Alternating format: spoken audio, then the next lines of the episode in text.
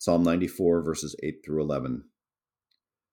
Take heed, you senseless ones among the people. You fools, when will you become wise? Does he who implanted the ear not hear? Does he who formed the eye not see?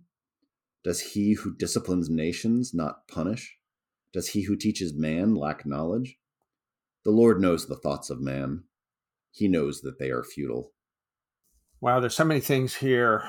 Uh, mm-hmm. Take heed, you senseless ones. Uh, of course, he's talking about you know fallen people, but at the same time, he's talking about the marvels of creation. Uh, does he who formed the eye not see? Does he who disciplines nations not punish? Does he who teaches man lack knowledge? The Lord knows the thought of man, thoughts of man. He knows that they are futile apart from God, our thoughts are futile. I I, I think I totally believe that. Uh, also, just on the creation front, uh, I write this short paragraph. We are often amazed by images created by cameras. I am, for example. We are mystified by the extraordinary power behind digital technology. We sit transfixed before high definition TV screens, often confusing the fleeting image with reality itself. But do we ever stop to consider the original technology that surpasses all the uh, all the imagery generated by the genius of man?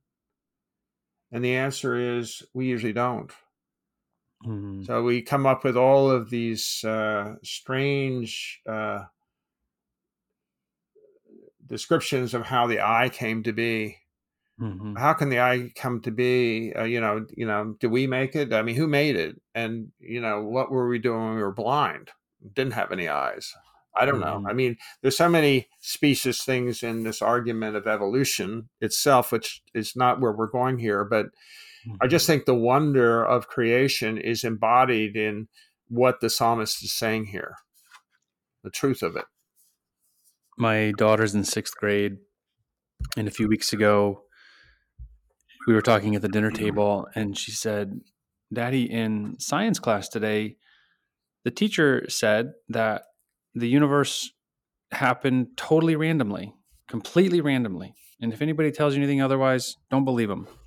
I said, "Oh, really?" And my daughter said, "Yeah." And she she recalled looking over at the girl on the desk next to her, who's also a member of our church, and they were looking at each other, kind of like, "What is he saying?" And I said, "Wow, did, does your science teacher say that sort of thing often?" And she said, "Well, I remember the first day of class, he said that no one's allowed to talk about God in his class. God has nothing to do with science. Please don't talk about religion or God." And my daughter was really startled by that. And you know, I was just learning about this a few weeks ago at the dinner table. And I said, "Interesting." I said, "Well." I wonder where who he thinks invented science. and my daughter looked at me and she said, "That's exactly what I was thinking." uh, it's just interesting to me that people can look at science and nature and the universe, and they can look at it all, or the eye, as it says here, and they don't, and, and they kind of have to stubbornly shut off any conversation or thought that there might be a designer to all those designs. And then you know to insist on that in a sixth grade science classroom is it's normal. rich. It's normal. yeah well that's true. It's totally normal. Yeah.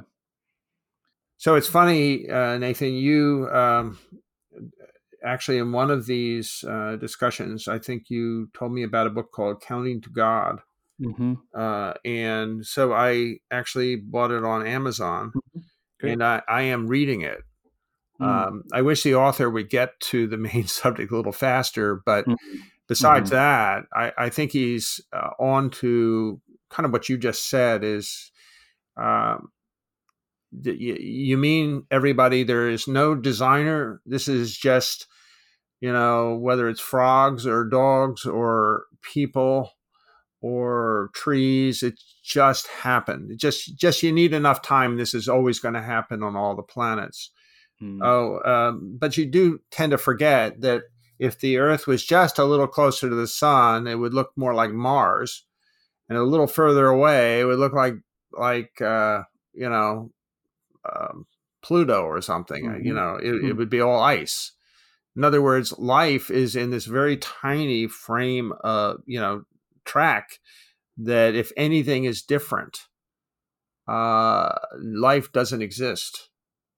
Yeah. And it's just happened that way. Interesting. Yeah, I mean, it seems to me that it it almost takes more faith, so to speak, to believe that the universe is just on its own without any outside power than it does to just simply look at it plainly and say, "Where did all this come from? It must have come from somewhere. It must have come from someone."